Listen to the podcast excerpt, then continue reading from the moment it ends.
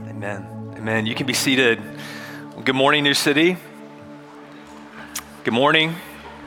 Good morning. Great to see all of you here today. For those of you who are watching online, grateful to to, uh, to have you with us as well. My name is Chris. I'm one of the pastors here at New City.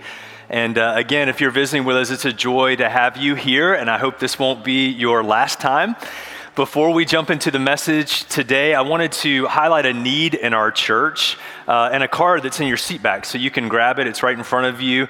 Um, it actually has a QR code. If you'd rather do this digitally, you can scan it and, um, and go to the QR code, and, and, it takes you to the website. But just wanted to highlight um, before we jump into the message that um, we, have a, we have a huge need, particularly here at South Park, in our next gen space. So, uh, in a great way, our, our attendance for our kids has doubled since May. And so, we have a lot more needs uh, in classrooms and spaces for volunteers. And I want to start by thanking each of you who do faithfully serve in our next gen areas. Um, we're so grateful um, for your service and your sacrifice um, to influence the next generation of Christ followers. And I just want to issue a challenge um, for those of you who might feel pulled on your hearts even in this moment um, to disciple and influence the next generation, we could really use your help. And the commitment that we're asking for is for six months. So, uh, from November to April, um, typically we have our, our highest attendance in the church, and um, we've already had um, some great growth here in the last few months, as I mentioned, with Next Gen, but we're anticipating even more.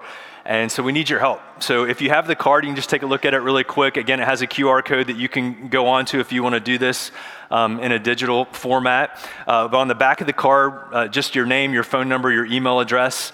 And if you'd be willing to serve, the commitment would be six months. Um, twice a month. And of course, we're not going to, you know, it's not a binding contract, um, but that would be our ask. Um, just so you know, it's not like a forever and ever amen. Um, but if you would just say, hey, during this, you know, kind of uh, season coming up where there's going to be more people um, coming onto our campus and engaging in the message of helping people find and follow Jesus, um, inviting your neighbors, your coworkers, your friends. Um, we need folks to serve in next gen spaces to do that. And so if you would say, I'd be willing to do it um, twice a month from November until April, um, again, I want to encourage you to scan the card or just fill it out. And when you leave today, um, at the main doors, there's going to be a basket. You can't miss it, yellow balloons, and you can just drop the card there um, in the basket. Or again, if you want to just scan it and do it online, you can do that as well. Um, I'm praying for uh, 30 new next gen volunteers for the next six months that would help us um, in, our, in our kids' spaces um, to, to disciple them and influence them um, for the sake of Christ. And so, thank you for listening to that. Um, and if God's moving in your heart, if you've been talking about it or you've been wondering, if you're uh, new here and you've been wondering where you could plug in and serve, now you know.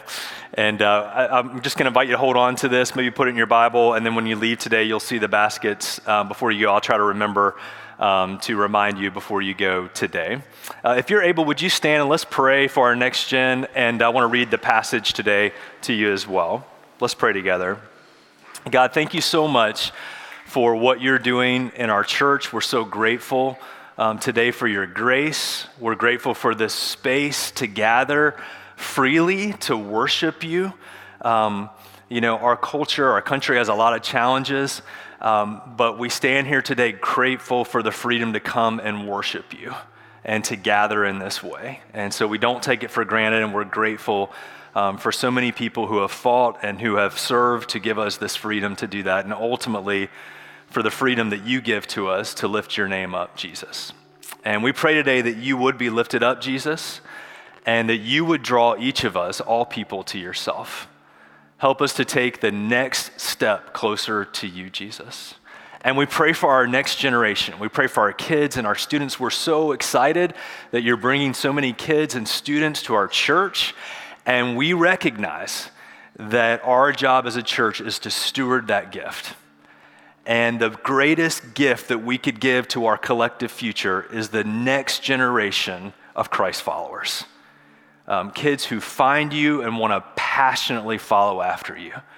And so help us as a church to be faithful to that. We, we remember the words of the psalmist uh, in Psalm 78 when he said, We will not forget to teach our children the glorious deeds of our Lord. So help us to do that. And we pray all this in the name of Jesus. Amen. All right, here's, here's our passage today, one of our passages. And I've entitled this The Best Lunch Ever. So hopefully you won't get too hungry before uh, the sermon's over here. Uh, John chapter 6, and we've got it up on the screens as well. After this, Jesus crossed over to the far side of the Sea of Galilee, also known as the Sea of Tiberias. A huge crowd kept following him wherever he went because they saw his miraculous signs as he healed the sick. Then Jesus climbed up on a hill and sat down with his disciples around him. It was nearly the time for the Jewish Passover celebration. Verse 5 Jesus soon, soon saw a huge crowd of people coming to look for him. And turning to Philip, he asked, Where can we buy bread to feed all these people? He was testing Philip, for he already knew what he was going to do. And Philip replied, Even if we worked for months, we wouldn't have enough money to feed them. Then Andrew, Simon Peter's brother, spoke up. There's a young boy here with five barley loaves and two fish. But what good is that with this huge crowd? God's word to you today. You can be seated. Thank you. What do you notice uh, in this lunch, in this passage, the best lunch ever in John chapter 6? What sticks out to you? Well, a couple things for me. Um, this is the only miracle of Jesus that appears in all four Gospels. Did you know that? The feeding of the 5,000, which actually wasn't 5,000 total. It was 5,000 men, um, probably with their wives and their children. It was somewhere between 20 and 25,000 plus people, if you can imagine, in this desolate place on the eastern side of the Sea of Galilee near Tiberias um, Jesus asked uh, who what we, should, what we should do here and how we are going to feed all these people. Who's the first person he asked? Do you remember? Philip. And why did he ask Philip? Well, he asked Philip because Philip was near his hometown. Philip was, uh, uh, was from a little place near Tiberias. And so he turns to the guy who's closest to home and says, Well, this is your hometown. Where should we go to feed all these people? And Philip says, We could work for months and we'd never be able to feed this huge crowd. And then who comes to Jesus with this young boy and his lunch? Andrew. Andrew's only mentioned a few times in the New Testament. Peter's brother. Um, he's always mentioned in the context of the big three Peter, James, and John.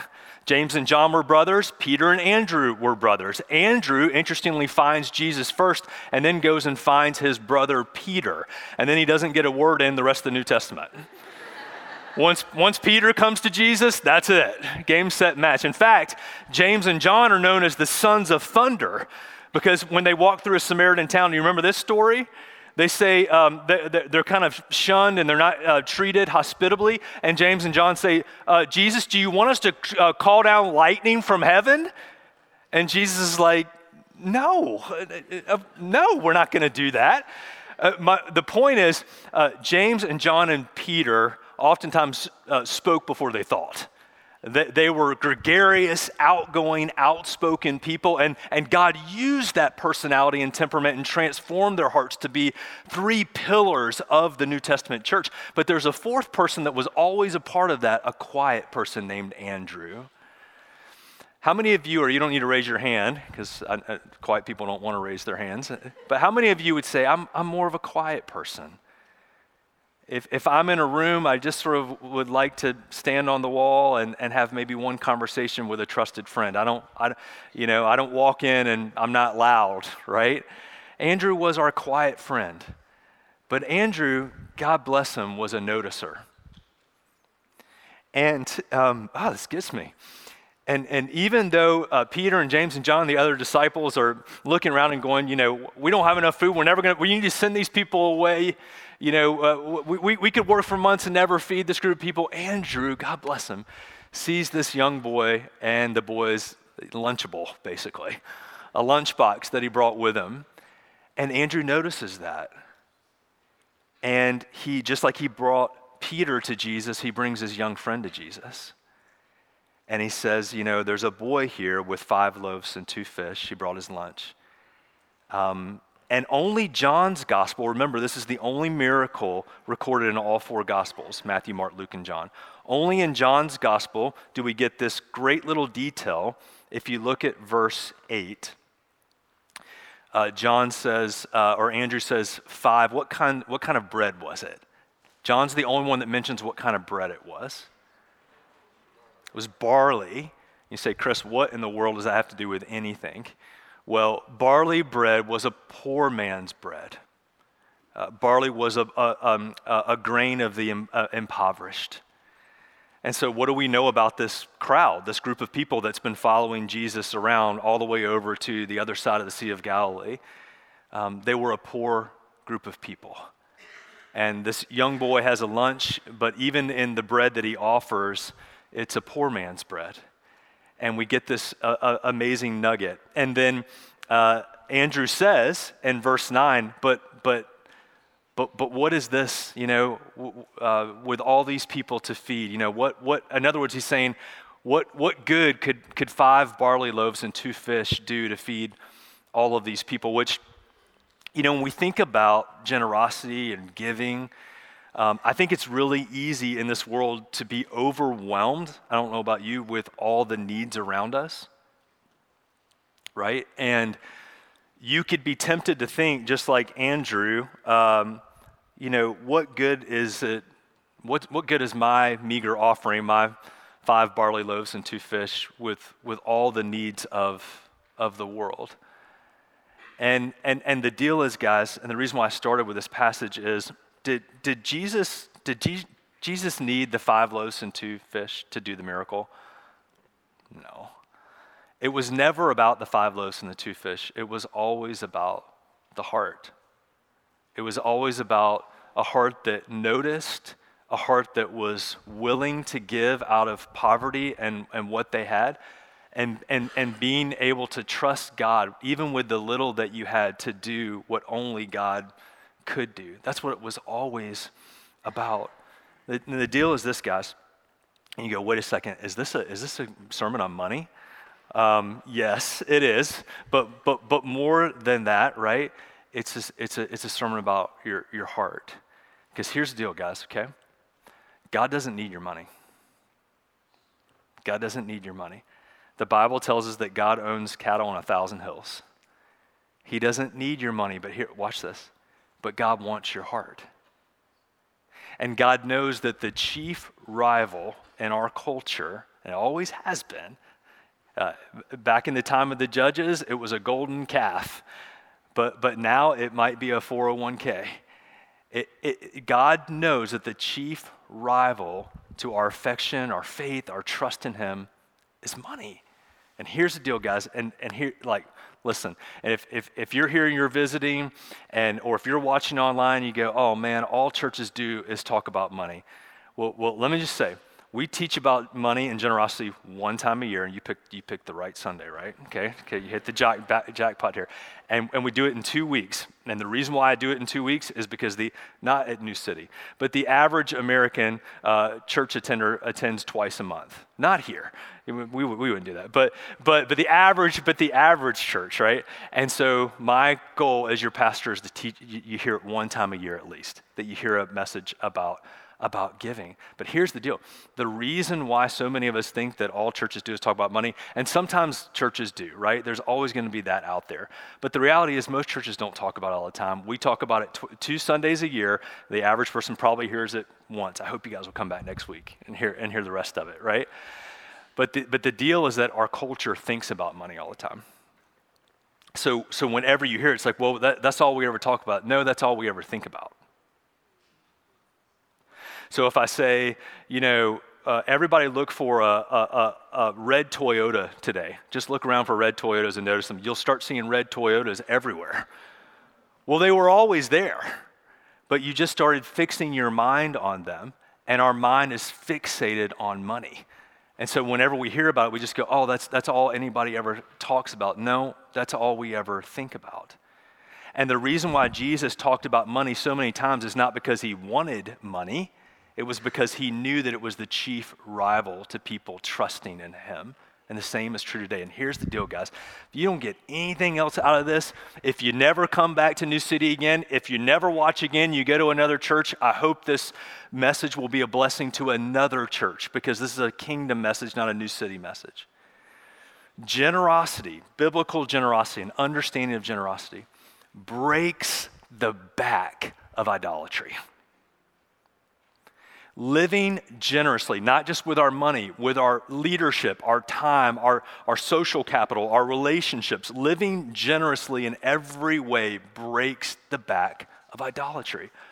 If you've been coming to New City for some time, you know that we've been walking through the Old Testament book of Judges, right? And we're going to jump back into that week after next in part two. And Judges is the story of the people of God coming to the edge of the promised land, right? Moses has led them to the edge. Joshua is taking them into the promised land. And now, remember, they have to take what? Possession of the gift of God. And we've learned together that it's one thing for God to give us a gift, it's another thing for us to take possession of that gift and to hold it in our hearts. So God is inviting his people to come into this land of promise which is, right, it's, it's a physical manifestation, the promised land is, of all the many blessings and provision and uh, safety and sustaining love that God has for his people. And he wants them so badly to live freely in those blessings. Okay, so God's inviting us and his people to take possession of those blessings, right? But here's what happens. And for those of you who've been journeying with us through the book of Judges, instead of the people uh, receiving that invitation from God to live in the, in the promised land and enjoy his safety and his sustaining love and blessings, they invite God. So God's inviting us. They invite God, God, you come join us in living among all of these idols and we'll let you be a part of our portfolio of faith. And you can even have a big part of the portfolio. But we're still going to worship Baal and the Asherah poles and all the other things because we want to test them out too and we want to hedge our bets. If you don't come through for us, God, we want to make sure that someone or something does. And how does that work out for the people of God so far on the, on the Ferris wheel? Not great, right? Everybody's about to throw up now. We've been around so many times. And the people of God are still going, no, instead of us receiving your invitation to come and live in your blessings and your sustaining power in the promises of God, God, we're inviting you to come live with us among our, our, our pagan worshipers and our idols. And this is where Tim Keller says, this is far worse than atheism right? Uh, agnosticism, uh, atheism, agnosticism, I don't believe in the, uh, um, that I can know God. Atheism, there is no God. And Keller says anythingism is worse than that. Anythingism is I'll just worship anyone or anything that works for me. So, atheism, I don't believe in God. Agnosticism, I can't know God. Anythingism, everything is God. And Keller says, this is worse than that. Because at least over here, you're saying up front, I don't believe in God. So why in the world would my, I order my life around what he says for me? But anythingism is going, yeah, I do believe in God, but I'm going to invite him to live among all my other gods. And the chief of those for our culture, and it was in Jesus' time, and it was in the time of the judges, is God or is money is, is this false sense of a, of a God who can provide all the things that the promised land was meant to be a manifestation of. And instead, we trade that and we say, No, I'll, I'll, I'll take possession of it myself. God, you come and join me in my idol worship. See, here's the deal if you're taking notes. The reality is, God didn't want anything from the Israelites that He hadn't already provided, right? He wanted something for them as his people, he wanted something for them, not from them. The, the, the Ten Commandments and all the things that, that, that, God asked of his people were only put in place after he established a relationship with them. And they were put in place because God wanted so badly for them to experience the fullness of his promises and live freely in them. And the same is true for us. If you don't, if you don't get anything else out of this message, okay, everybody come back to me. Don't think about lunch. Don't think about the Panthers. Don't think about anything else. Come right back to me, okay? Listen, God doesn't want something from you. God wants something for you. And God puts boundaries in place because He wants something for you. He wants you to experience the fullness of His presence and His promises and to live freely in them. Paul told us in the book of Galatians it's for freedom that Christ set you free. So, why would you go back to slavery and idolatry anymore? And yet we do. And so, again, once a year, we talk about this uh, idol of money. And we talk more specifically about what it means to live in a counter way to the story that our culture is telling us. Our culture is telling us a false story. A story that you can invite God, you can invite Jesus to live among all of your other gods and idols. But the biblical narrative tells us a different story. And when we come together on Sunday morning, part of what we're doing in worship is reminding ourselves together as God's people of our story, the true story, the true reason that God came to us and called us to himself, and the true story that he calls us to live into. So I just want to say this as your pastor up front when we, as we talk about money here. I know this is a sensitive topic. That's exactly what why we need to talk about it right? Because if we don't talk about it in this setting, the, listen, the world would love to tell you about how to handle your money. There's all kinds of stories out these doors about what money is. And all of them lead with you being in control and money being your God and your idol. In some form or fashion, that's where it gets to. So, part of, again, what we do when we open the scriptures and we come and worship together is to remind ourselves of the true story. If you leave here today or next week, hope you'll come back next week, if you leave and you go, man, I just feel guilty, I just feel condemned. I just have so much shame for the way that I've handled my money so far in my life. I just, I just feel like I have to give. Let me just say, if, if any of those and other uh, emotions that, that, are, that are in that realm is what you're feeling, that's not from God. That, that's not how God deals. If you feel convicted, if you feel inspired, if you feel encouraged, if you have a desire to want to lean more into God's story and walk more freely in His story, that's the work of the Spirit. Paul's going to talk about this in our passage. He says, God loves a cheerful giver. You go, that's interesting. He talks about the Macedonians, when they took the offering, they applauded. They could, can you imagine? They couldn't wait to give. They couldn't wait to participate and to, to give generously. That's what God's after. Not giving out of compulsion or, or shame or guilt. None of that is from the Lord. And ultimately, that, that binds us. God wants you to live freely with your money. And that's what I want to talk about the next two weeks. So, I teach every single year. Uh, for some of you, this is my fourth year, fifth year um, here. So, teaching, I teach five P's of generosity, five P's of generosity every year. Okay? And you go, yes. Eh, but I would love to give a pop quiz for how many of you know the five. That's, this is why I repeat them every single year. And I didn't come up with them, they're straight from the scriptures from 2 Corinthians 8 and 9. And you might think of a, I have five P's, you might think of a sixth one, you might think of a different one. These are just five ways to remember the principles of God about generosity. And I teach them every year because I believe in repetition. And this is one of those topics and one of the, the, the deals where it is walking up a down escalator. If you don't remind yourself of the true story and what God says about generosity and giving and money, it, it, you'll quickly forget and, and when we'll quickly get pulled out into the story that's being told outside of these walls. So every year we come back to these five principles of giving from 2 Corinthians 8 and 9 as Paul teaches these. And today I want to cover the first two. So if you have a copy of the scriptures, I want to encourage you to open to 2 Corinthians um, chapters 8 and 9. And the next two weeks, I want to challenge you to read these two chapters and study them on your own. If you have other people around your, your uh, dinner table, uh, have a conversation. What are you reading? What are you learning? What are you hearing about what God says about generosity and the true story of generosity? While you're turning there, 2 Corinthians 8 and 9. The context for this is Paul writing to the church at Corinth. Paul wrote four letters to the church at Corinth. We only have two captured in the scriptures here. So, Paul's writing this letter encouraging them about many different topics, and he gets to chapters 8 and 9, and he starts talking about giving and generosity.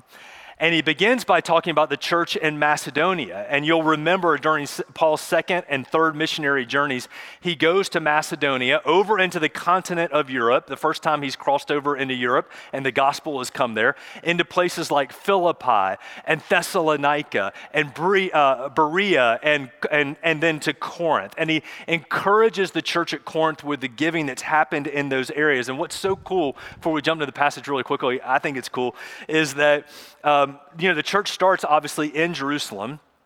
The church in Jerusalem is a little bit reluctant and they struggle with how to, to go to the Gentiles. Paul, uh, or God raises up Paul to be an apostle to the Gentiles. And then the church at Antioch, which was just north of Jerusalem, really becomes the major sending church.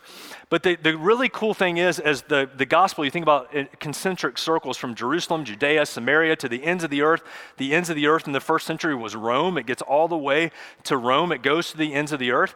And as those concentric circles get bigger and bigger and the gospel spreads and spreads, it's actually the next generation of churches, like Corinth, like Macedonia, that had come to faith a generation after the, the, the, first generation of believers in Jerusalem that's now taking an offering to go back where? To Jerusalem. So, the really cool thing here is to think about the harvest of the gospel, of helping people find and follow Jesus, to use our language around that. The harvest of that generated an offering that blessed the people that sent the first generation of Christians as they wrestled with, you know, how do we reach the Gentiles and how do we wrestle and understand Jewish customs in light of Christianity? And that was a difficult thing. Go read the book of Acts to see that. But as the church began to spread and more people beyond Judaism began to find Jesus and realize that it wasn't by the law that they were saved, it was only by grace through faith. And the church began to explode and grow, grow. It was actually the growth of the church, new people that came to Jesus that were now being generous with their money because they never really had been in that way, and sending the money back to Jerusalem to bless the church, which is just so cool. And so I want to hit the first two principles today of these five P's if you're taking notes. And the first one is that generosity, as we look at our passage, is prayerful. Okay, generosity is prayerful. And you say, okay, where does that come from? 2 Corinthians chapter 8, let me read verses 1 through 5 to you. Now, I want you to know, again, this is Paul writing to the church at Corinth, okay? He says, I want you to know, dear brothers and sisters, what God in his kindness has done through the churches in Macedonia. So we just talked about where those are. They're being tested by many troubles. Hmm. And they're very poor.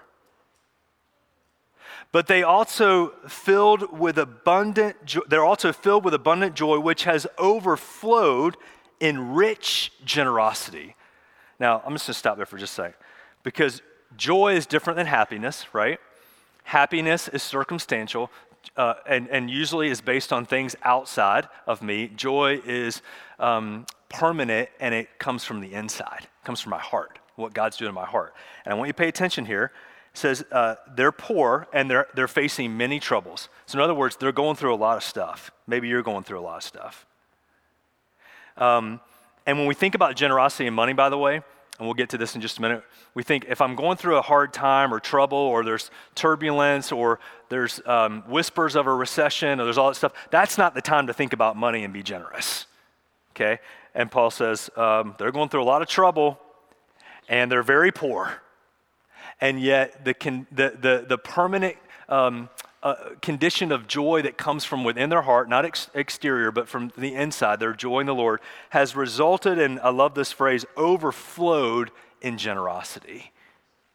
So joy leads us to live generous lives. And then verse 3, he says, For I can testify that they gave not only from what they could afford, but far more.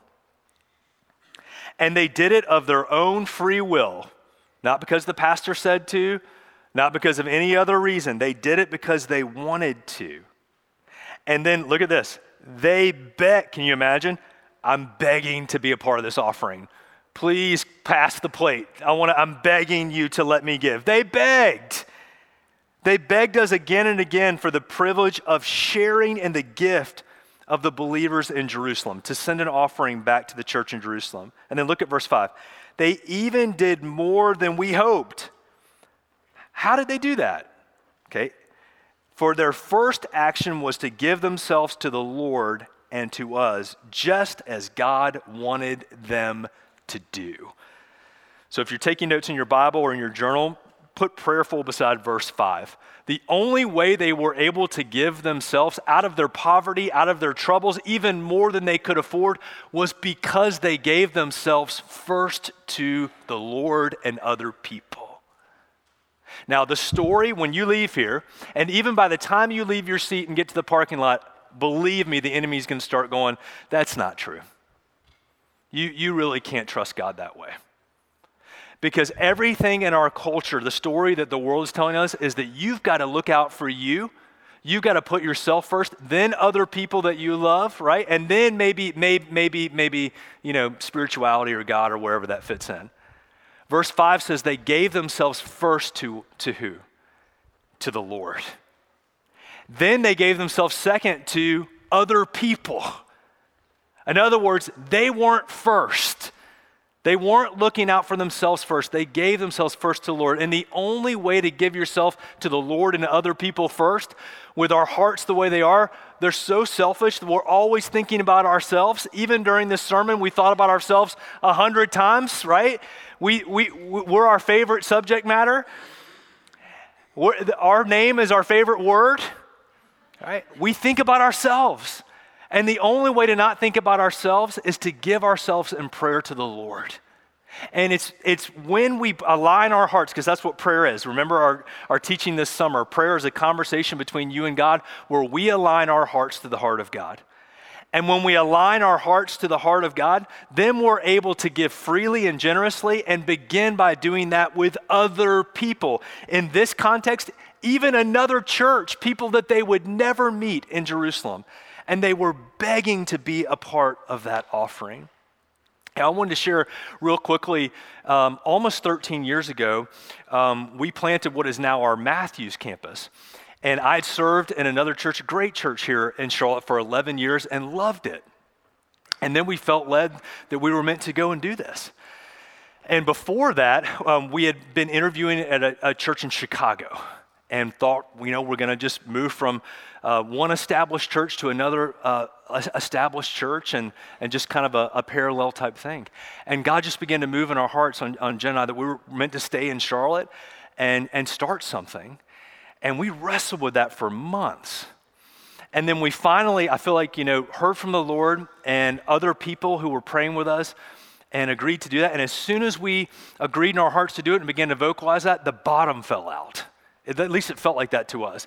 At the time, we had a four year old, a three year old, and our 13 year old who's sitting on the front row was eight months old. And Jim was a uh, fifth grade teacher in CMS and had come home to look after them. And I basically quit my job to go start this new thing with nothing. And I remember um, after, you know, kind of the um, initial decision and all the prayer that went into that, um, just feeling so alone and, and, and feeling like, man, um, I've made a huge mistake. And, and the reason why I'm sharing this is because when we give ourselves first to the Lord, it's not just a one time deal. We've got to continue every day in prayer to come back and align our hearts to the heart of God because that was real and all of that happened in thinking about planting a church. But then the enemy began to sow all kinds of seeds of doubt in my heart and mind. And I began to, to, to believe this story that you're, you're a terrible husband, you're a terrible father to do this. How could you, you, you know, quit this great role that you had and, and, and, and do this? And, and, and literally, we just, we, we had nothing for a season. We had a friend that invited us, I think he just felt bad for us, uh, to go to Atlanta and sell tickets at a cheerleading competition. And we did it just to make some money. And we went down there and they um, divided us in different places. Jim was working in one place, and I was in the, remember the old Georgia Dome? Uh, I was working at the ticket booth at the Georgia Dome, which was a little closet. It was February, it was freezing, and I was in there by myself selling cheerleading tickets. And I, I remember having just a moment with God going, what, what have you done? And what have I done? I've completely missed you. And people would come to the counter, and does this include the, uh, the tumbling? And I'm, I'm like, I'm, I, I don't know. You know, just, uh, I'm going through something here. Uh, I don't know. And I just remember thinking, uh, what have I done with my life? I'm sitting in the Georgia Dome at a ticket booth selling cheerleading tickets. And this is what it's come to. And in my reading that weekend, um, I came across a little phrase in a little devotional. Um, and the two words were only God. And, and I began to, to just, I, I highlight that and exclamation point, all stuff. God, you're going to have to come through in ways that only you can. And here's what was happening, guys. For me, right? I don't know about you, but for me, I was being stripped away of so much. And I had gotten so comfortable and so secure and safe. And then all of that in a moment was gone.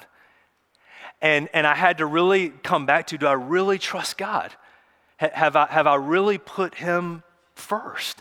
And the truth is, if I'm honest with you, I was inviting God to be a part of my story. And I'll do all these things, and God, you come along. It'll be, it'll be fun. Come along with me, God, instead of me saying yes to God's story, which is always, always coming to a place where my hands are pried open and I'm saying, God, if you don't come through, I'm through. If you don't come through, we're through. And that gets me to, to praying only God type prayers. The, the one word prayer that God loves to hear most. You, you guys remember? Help. Help me, God. I'm in the middle of the Georgia Dome selling cheerleading tickets. Surely this can't be your will for my life, right? Help me, God. Help me. And He did. It wasn't always easy. I'll share more of that story as we, as we journey together. But God came through, only God moment after only God moment. It wasn't always in the way that we prayed it, wasn't always in the time that we had, had hoped it would happen, but God brought his promises to pass. The second P is prioritized. I'm out of time. I got to go quicker. Okay, it's prayerful. You got to give yourself first to the Lord and other people. Secondly, it's got to be a priority. Look at verses 6 and 7 here in 2 Corinthians 8. So we've urged Titus. Titus was um, one of Paul's um, guys that would go around with him. He was someone that was being mentored and discipled by Paul. He would later, later pastor the church uh, on the island of Crete uh, he said, You know, I, we're going to send uh, Paul, or Titus, who encouraged your giving in the first place. He was the first one to tell you about this. And he's going to return to you to encourage you to finish the ministry of giving. And then, verse 7 since you excel in so many ways in your faith, your gifted speakers, your, your knowledge, your enthusiasm, your love for us, Paul says, I, I want you to excel also in the gracious act of giving. In other words, Paul says giving is a part of discipleship. And in the ways that you're excelling in your knowledge and in your enthusiasm and your passion and your love and your encouragement, I want you to also see your giving as a part of your discipleship journey. And, and in context here, uh, the church at Corinth had agreed to start the gift, like we're going to give, and then it kind of waned away. And Paul was saying, I want you to go back to you. You said you were going to do it, now I want you to finish it. For those of you who are runners, there's a lot of encouragement and excitement at the beginning of the race. This is so fun. There's music, everybody's smiling and taking selfies. And at the end, you know, you're, you're raising your arms. I finished in the middle. It's tough. Nobody's taking pictures. You're wondering, like, should I turn around? Should I just stop? And the same is true with generosity, right? Paul says, You made a commitment, you started, but I want to encourage you in the middle of the race to keep going and make it a priority. I want to be sure to teach this, and I'll come back to it next week. I wonder where you learned about money first as a, as a kid. And think about that. Where did you learn about money? Did you learn from money by watching your mom and dad? Did you learn another family member? Did you learn just somebody in culture, or a teacher, or a coach, or maybe at church you learned about money? Where did you first learn about money?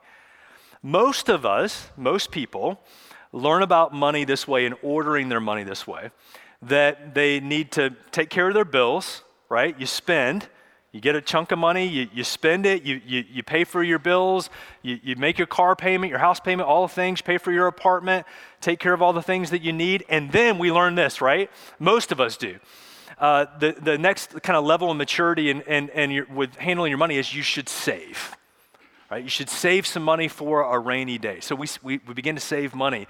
Maybe our employer has a, sa- uh, a savings plan and we invest in that and we do that. And then uh, maybe you give.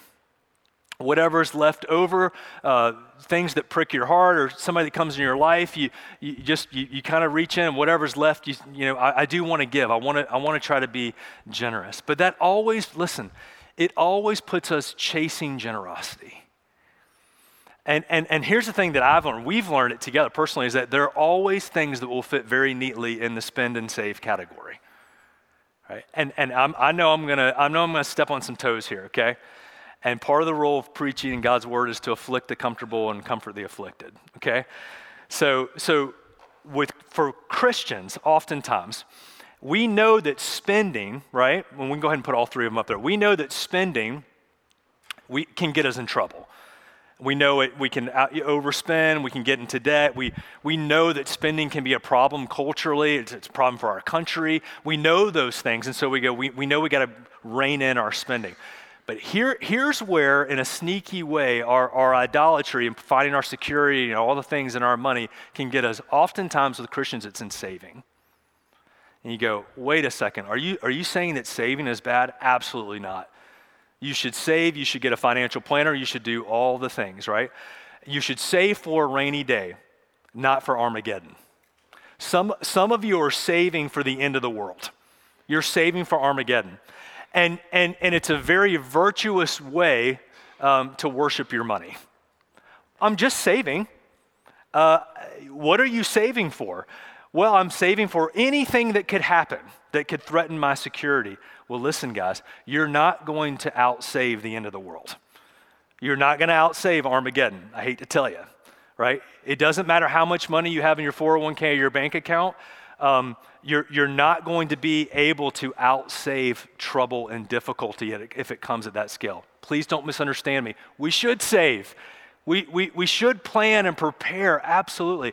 But for some of us, the conviction and what we need to hear today is that we know we shouldn't spend, we know that's not a good thing, but we've put all of it into saving and we, and we just begin to just amass and amass and amass and amass.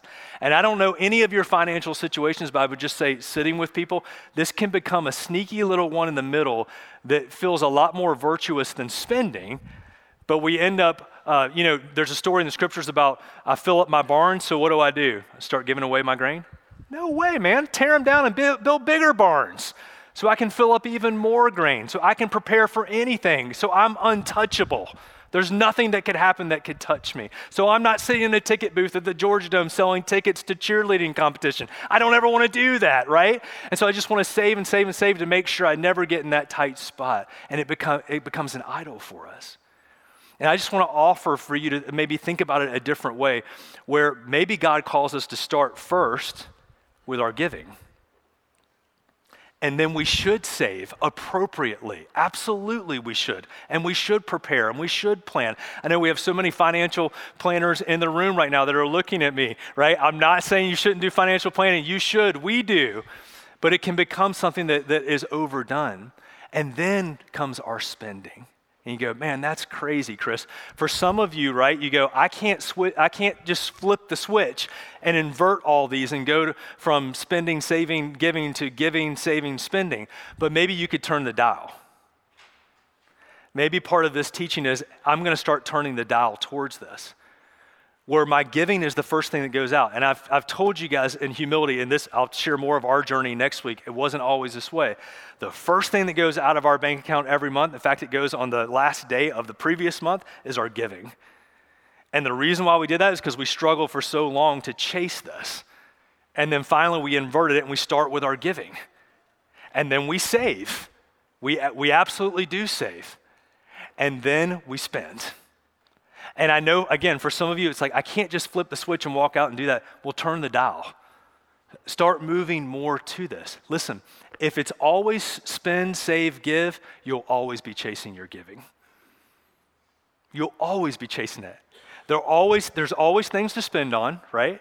And, right, as I just mentioned, you can always justify saving more. And here's the big giving myth, okay? And I'll finish right here. Here's the big giving myth The big, have you heard this? The big giving myth is this when I earn more, I'll. Uh, you've, heard, you've heard that? You ever thought that? When I earn more, I'll give more. When I can get more coming in, then I'll just I'll spend, I'll save, and then I'll have more left over to give. But guess what? When it filters through the, the, the spend and the save, you don't have the money to give. And the truth is this the, the data tells us that people that, that make less than $75,000 a year give more percentage wise than people who make more than $75,000 a year. Whoops. So, in other words, people that make less than 75,000 percentage wise give more percentage than people who make more. Because the more money that comes in, every time you get a raise and whatever, if it's spend, save, give, you'll always find things to spend and save. And so somehow, as we start with John 6 and we think about the, the, the, little boy with five loaves and two fish, and we think about the Macedonians having all kinds of trouble and poverty, it wasn't about the money. It was about their heart and their posture before God. And the reason why is this look at this final passage, 2 Corinthians 8 9. We'll pick up here next week. Paul says, You, you know that the generous grace of our Lord Jesus Christ he, he was, though he was rich, for your sake he became what? Poor. So that by his poverty he could make you rich. Now, is this a, a passage about money overtly? No. It's about salvation, it's about grace. For God so loved the world that he gave.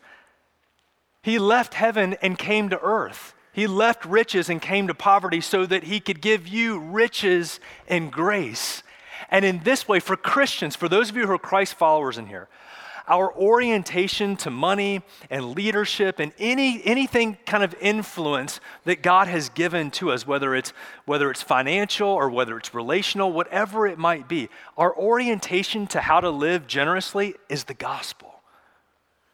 That Jesus came and did for us what we couldn't do for ourselves that he left riches to become poor so that we could become rich. He was thinking about his father's will and he was thinking about others. And God calls us to freely do the same. Today, you're going to get an, an email. And the email is from New City and it's got an impact report attached. And I just wanted to mention this really quickly because it's really a, a report of, of stories. It's full of stories and data points of, of how God has used your generosity in, in our church to help people find and follow Jesus, um, to help more and more people understand God's grace and the gospel that you, that you just heard together. And I just want to encourage you, it should come through about lunchtime, to open it up and to read through it. It's going to be mailed to you as well, so you'll have a hard copy of it. And I just want you, as you're reading it, to think about what we've heard today and think about the difference that your giving, your generosity is making in the life of this church and so many people who need to be here to hear the message of the gospel, to hear the true story of God. And I, I want to leave you with, with this. Uh, one of the things that you're going to, to see in there um, is the story of, of how God has blessed our church in the last year through your generosity.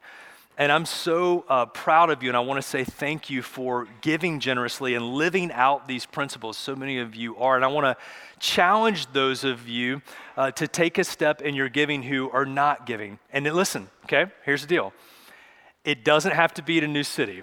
I would love for it to be. And I'll talk more about that next week of all the ways that God uses your giving to bring about his gospel to other people. But if you say, hey, I want to give to this church, if you're watching online and you want to bless your church with your giving, do it. I just want to encourage you to take a step in your giving. And one of the cool things that God has done here specifically, even coming out of COVID the last two years, is we've been able with your giving um, to pay off all of our debt. So we had $2.5 million of debt as of two years ago. And as of right now, we've got all the, the money, you know, to, to, to pay it off. And we've done that through your generosity. Thank you guys. And um, uh, I'm telling you that um, because every dollar that was being spent on mortgage is going to be spent on ministry. And, and that's a wonderful thing. So I want to I want to encourage you, just as Paul does. I want to encourage you in your giving uh, to continue um, to to see people find and follow Jesus. Who, who could have a better mission than that? Uh, to help people find and follow Jesus and to connect your generosity, whether it's through your finances, your leadership, your time, whatever it might be, to bring to bear for that, for that mission. Here's the bottom line again, and I'll repeat it again next week God doesn't want something from you, God wants something for you. God, want, God wants you to freely experience His life and His grace and to see your kingdom work to help other people do the same.